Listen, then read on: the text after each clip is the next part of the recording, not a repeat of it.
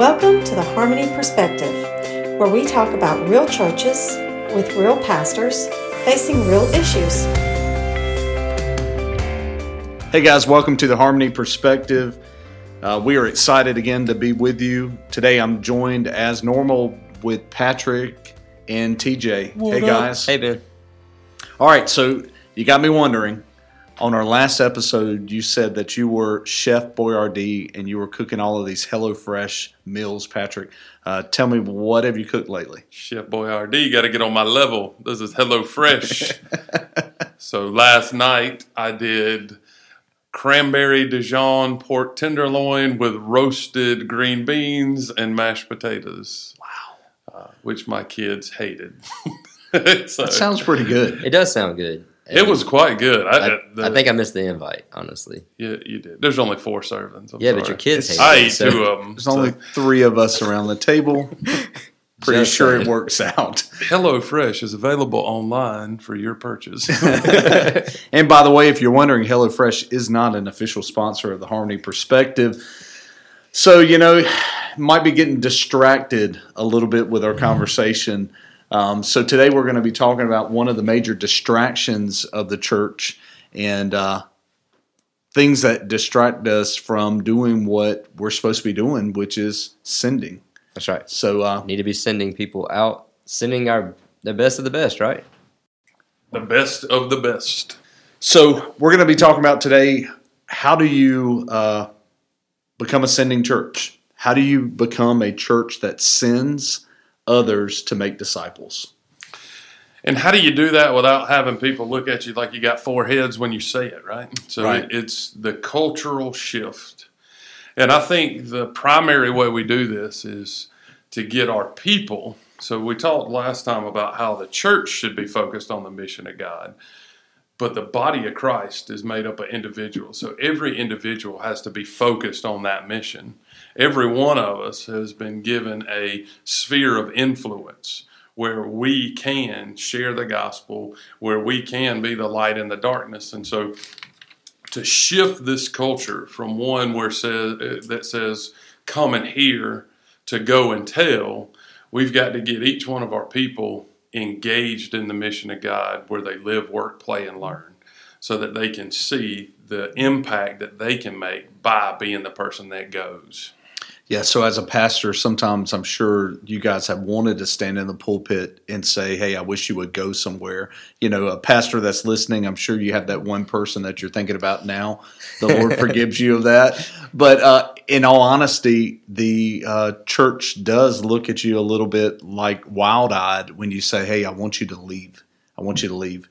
Um, so let's talk about what it means to become a sending church. It, it kind of ties back to that topic that we talked about last time is the missional idea of being a sending church. So tell us about that. That's right. For for each individual, we have to understand that God is a God of mission. That the whole reason that we are saved is because He is so, because He sent Jesus to earth, because He planned to send Him from before time began to send His Son in the fullness of time to come and die for our sins on the cross and to be resurrected from the dead, and that we would put our faith in Him through that process.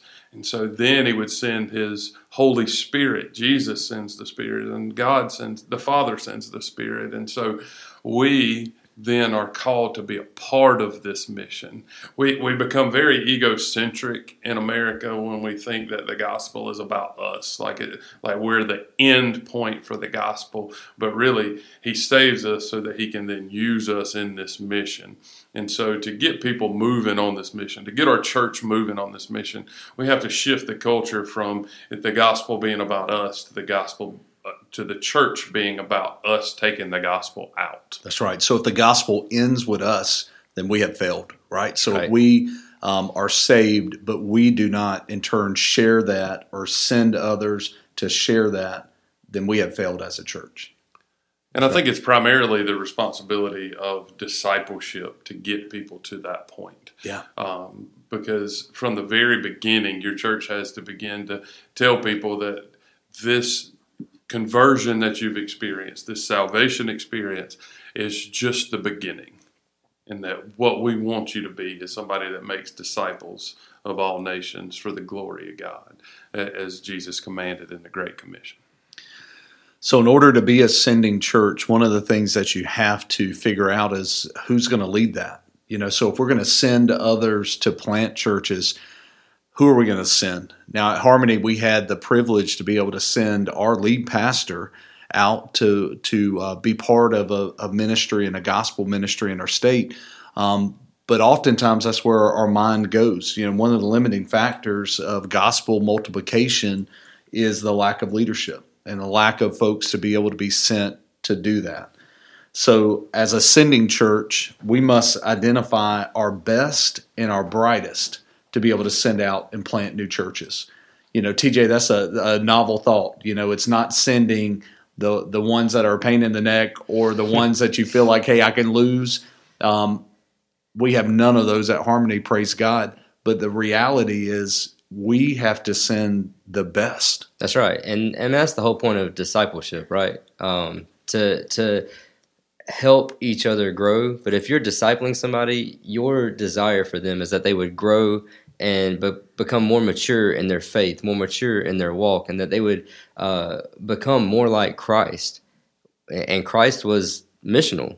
So we have to expect that disciple of ours that we're discipling to become more like Jesus, to be missional. And that means that that person would eventually move on and that they would disciple somebody else. Now, whether that's in a different church, maybe a different community, different culture, even, uh, we have to release that at some point that's in time. Right. It's hard right. to do. Uh, oh, sad no to do doubt. sometimes, but no doubt we have to do it.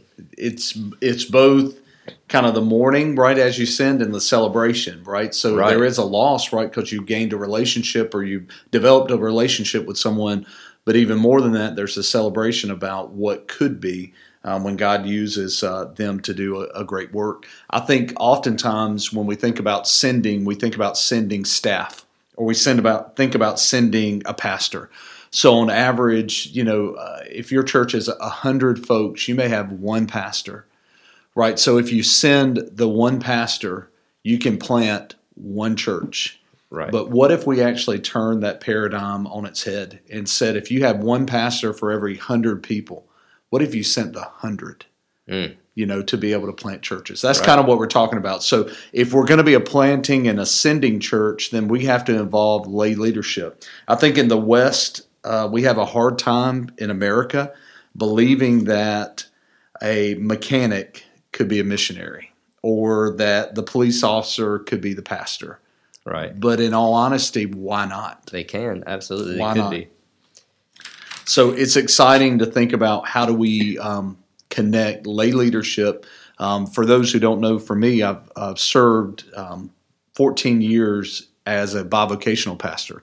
Um, so this is a little bit close to my heart because for me, it's always been a fact that I've always worked another job in addition to serving in ministry.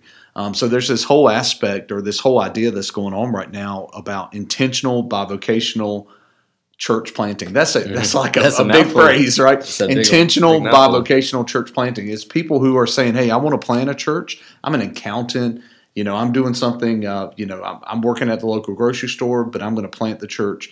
Um, so there's some really cool ways that that's happening across America right now when ordinary believers take on the extraordinary task of church planting. Um, it, it kind of seems like what Jesus did, right? So Jesus called the tax collector, or called the fisherman, or called the tradesman, and those guys turned the world upside down. That's right. So so it's Very pretty true. pretty neat. So there's a couple of things that can be uh, a great benefit of having lay leaders or bivocational leaders leading in uh, church plants. I'll throw out a couple of them. Uh, evangelism, in some ways, is more natural because we're not in a church bubble. So we're not working inside of a church around folks who are Christian five days a week.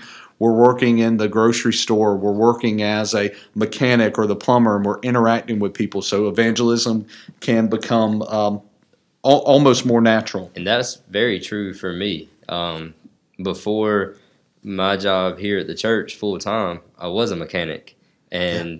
and I was able to have conversations with the seventy to eighty employees that I was working with at the shop, and they were really great conversations that I got, and there were several atheists that were at the at the mechanic shop that I was able to have just genuine conversations with. We were friends and we worked together, and, and we we didn't really fuss and fight about it. We were able to have great. But coming on staff at the church, I learned that I have to go seek people to have these same conversations. sure. Like I would clock in and they were there, and they couldn't leave me unless they wanted to get fired. you know, now it's uh, I legitimately I'm in this bubble like you were talking about. Yeah. that's absolutely true. Evangelism was a little easier with me working. No doubt. Um, you would think it'd be the other way. The pastor should be able to evangelize so easily, but man, the conversation spawned a lot more naturally with me working at the mechanic shop. and that's one of the benefits that folks who are being intentional to say, hey, we're going to be lay leaders leading in a church plant, being sent. That's one of the benefits they have. Not to mention the financial hurdles. So um, the fact is, you work a full time job, so the financial needs that the ministry would have to help a pastor to be able to afford, you know, to live and to eat and to serve, that hurdle is gone or much lower. Um, hey, as as a lay leader, you have the freedom to follow God when and where He says to go, and um, and there's some freedom that comes from that. Um, so one of the last things I would say is it's awesome to see lay leaders grab hold of church planting because they've never been told that they can't do it that way. I think so many seminary trained pastors have sit in classes and learned from professors about the way to do ministry. And in some ways, someone who has never had that benefit is looking at the world with a totally different set of eyes That's right. and has never been told you can't do it that way. You know, how awesome is that? So I want to encourage you if you want to be a sending church, don't just think about I'm going to send my pastor or my associate pastor or my chairman of the deacons. We need to look at every individual that sits in a pew or a chair or watches online as being potential church planters. Absolutely. And and that kind of brings me to to my point today is about planting incarnationally.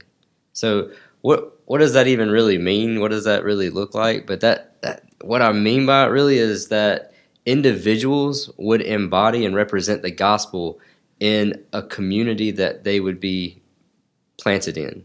So, and, and it looks a little different than the traditional understanding of a church that tries to go and represent the gospel in a community. When we think about traditionally, a, a church would put on a, a kids event or something like that to try to represent the gospel within a community. This looks a little different in that the the folks this these would be most likely lay leaders. Um, it, it could be a particular church planter, pastor um, that's that's being paid by the church, whatever that looks like. But most likely lay leaders that are sent out from a church that go to a community to either live, work, and play within that community. So they're getting those jobs, like you were talking about the the grocery store jobs, the convenience store jobs, the mechanic jobs, and they're working and playing at the playgrounds in this community with the sole purpose of sharing the gospel to the people that they're around right there in that community. And essentially, what happens and, and what this looks like is that maybe group homes would start to form.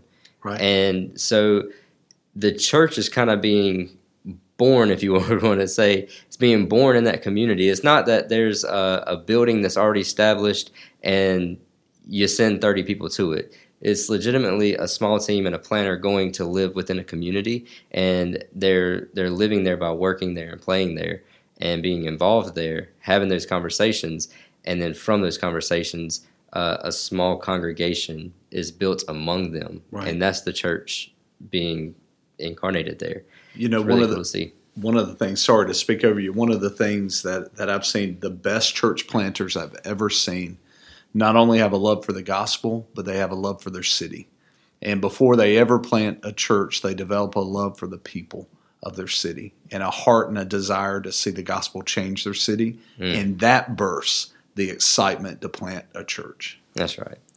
And, and you know, in John 1, it says that the Word became flesh and dwelt among us. Uh, You know, God already existed, but through the incarnation of Christ, he became personal with us in a sense that he took on a human form. He would be engaging with humans differently now. God would be engaging you know differently with us now. And jesus engages with different cultures tearing down barriers that should keep him really from being able to even speak with so you talking about you know the woman at the well right? That's right. like shouldn't even be able to speak with her but yet tears down these barriers so that he can share the gospel. Uh, he can have um, these engaging opportunities with certain cultures or communities. And stetzer says in the book planting missional churches New church plants have an opportunity over established churches that there's no past traditions to cling to. They get to incarnate the gospel in the biblical present. This means that the planter, the church, the church planter and that team that I was talking about, they get to move into that community or into that culture that's, you know, there in that community. And instead of moving into a building, you know, that's already there, they move into this community and they get jobs with the rest of the community. So they they get to the nitty gritty with everybody else, and literally they get to see lives tra- changed and transformed by the gospel of Jesus Christ. And as lives are changed, you start to see small congregations that meet in homes. Maybe it's one home, two homes, up you know five, however many homes they need, and maybe each homes have three to seven people in it. right. Doesn't seem like a lot, but it's all under the same umbrella from that church planter. And so you got three homes with seven people in each home, you got 21 people there that that are meeting. They're worshiping God, they're talking about God, they're learning, but most importantly, they're being transformed by God. And and it's so amazing to see that. And one day they may come together and have a, a larger group meeting. They may buy a building and, and start meeting that way, but the plant itself starts incarnationally. It, it's birthed out of that community instead of sending you know 30 people or 50 people to a community that's already established that just needs to hear the gospel of Jesus Christ from some individuals. Yeah, and see that whole idea of micro sites or micro church plants. I think a lot of folks uh, tend to dismiss that, Mm-hmm. but the reality is, you know, as a church, an established church, what if you have an apartment complex, you know, two That's or right. three miles down the road? That you have one family that comes to your church that lives in that apartment complex, but you know that there's tens or hundreds of people in that apartment complex that do not attend your church or do not have a relationship with Christ, what you're kind of painting the picture is we can plant a church that meets in apartment 301 That's and right. there's 15 people that are beginning to meet in that that are being reached and uh, discipled and shared with out of that apartment complex and that's a church plant. That's the church plant. And now you have very personalized meeting groups within that apartment, within these homes, uh, where lives are being radically transformed by Jesus. And those people will want to reach other people, their friends, their families, other people within that apartment complex that they know that I may not know, that they can reach that I can't reach. And so what's happening, um, these lives that are transformed are wanting now to see more transformed lives. And it's pretty cool. Like I said, they may grow into a bigger body. They may have to move to the, um, you know, whatever that community co- clubhouse, community clubhouse, at the, the conference room, apartment. uh, you know, or the cool thing to see is whenever some of the ones that have their lives transformed by this is whenever they are given the opportunity to then lead something in their apartment, Yeah. into their home. Yeah. And so now we went, that's how you get from, you know, one or two or three homes or one or two or three apartments to five or six apartments. And that same discipleship is happening. That same worshiping of God is happening. The transformation of lives is happening because the gospel is is really going out. And um, to hit back on what you're talking about, uh, often, like you said, we dismiss the fact of the of the lay leaders can be leaders. Like they, the ones that that are not ordained pastors can still share the gospel. Uh, they can still lead in worship, and they can still help transform lives through the power of the gospel. That's right. All across the world, we think in America that you have to go to seminary to be able to lead a church, plant a church, um, share your faith, preach. But there's countries all across the world where everyday believers, quote unquote, everyday believers, which are rock stars, Right. are leading churches. And, you know, we sit in seminary classrooms and no knock on a seminary degree because I think as listeners and even around this table, all three of us have went and got seminary education and taken courses at seminaries. And the reality is that's great and it trains you up. But let's not sit in a seminary classroom waiting to plant a church. Let's get on it, right? Let's Right. share our faith and don't and let's do dismiss yourself, right? Don't dismiss. So if you're listening to this and you're not an ordained pastor, or if you haven't been to seminary, uh, don't dismiss yourself and think you're disqualified from leading in planting. Right. I mean, it's your turn. Pick it up, roll with That's it. That's right. Go. If That's God's right. calling you, that's the only accreditation you need. Uh, when God calls, it's louder than any seminary degree or any other doctorates or anything you could get. So I, I love that. And maybe in a future episode, we'll talk about the calling uh, of a church planter and um, be able to understand what that means when God calls us to go and, and maybe even share a little bit of our own stories. Um, so we're looking forward to being able to do that. So we shared in our last episode as an established church, would you pray about being a sending church? Would you pray about church planting? Would you give to church planting? And would you finally go? Um, I'm going to tell you a little bit more about the give piece. So, in our last episode, Patrick challenged what it looked like to pray for church planting, but I'll tell you what it looks like to give. So, not only on a personal level, men and women who are giving to church plants, um, we give in our church uh, to uh, Christmas and Easter offerings that are used specifically for missions. So that happens in our tribe, which is the Southern Baptist Convention. You have the Lottie Moon Christmas offering, which is an international missions offering, where every dollar that's given is uh, goes to be able to plant churches, disciple folks, and be able to to reach the unreached all across the world. Um, but also in a local context, I just want to challenge: find a planter. Um, so Harmony has the the great uh, story that we have began to um, to build a relationship with several church planters around uh, our country. So not only in history we've had relationships in Anchorage, Alaska, but we also have relationships in Detroit, Michigan. We have relationships in Greenville, South Carolina, and then locally here um, in the Charlotte metro area. So um, we have found a way to give on a monthly basis to help support church plants. So we make it a budget item for our church. So every year we give a monthly check to four church plants um, so that they can um, see their work of the ministry uh, continuing. So for us, we can't go everywhere, right? We can't accomplish our uh, vision, which is to make disciples of all people in all places but we can give to planters who are in those pockets of lostness so that they can indeed make disciples. So I want to encourage you, you might not can tackle four church plants, right? But can you do one? And can you find a way as a church to maybe take up a special love offering for a church planter? Or maybe find a way to put in your budget to support a church planter um, to be able to uh, to do that work. And then on a personal level, if you know someone planting a church, man, love on them. Send a gift card for that planter and his wife to be able to go to dinner and to do something.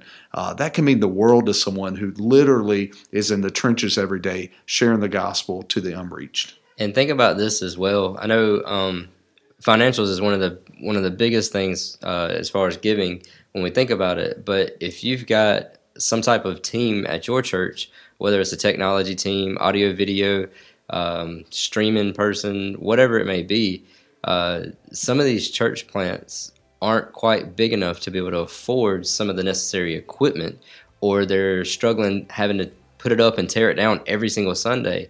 Um, can you afford to give of some of your team members to help uh, either train, equip, or just help out in any type of way? That's a pretty big giving aspect as well. Um, No. Just training off with some knowledge. No doubt. And every church has that closet that's full of stuff that you no longer use. Right. Now, I'm not encouraging you to send your junk to the nearest church planter, but you may have something of value that a church planter could use. So always look at it with that mindset too. Can you bless another congregation? Can you bless another church plant? So I think that's all we have today when we think about uh, being a sending church. I want to encourage you again to pray, give, go, uh, grab hold of that when it comes to being a sending and planting church.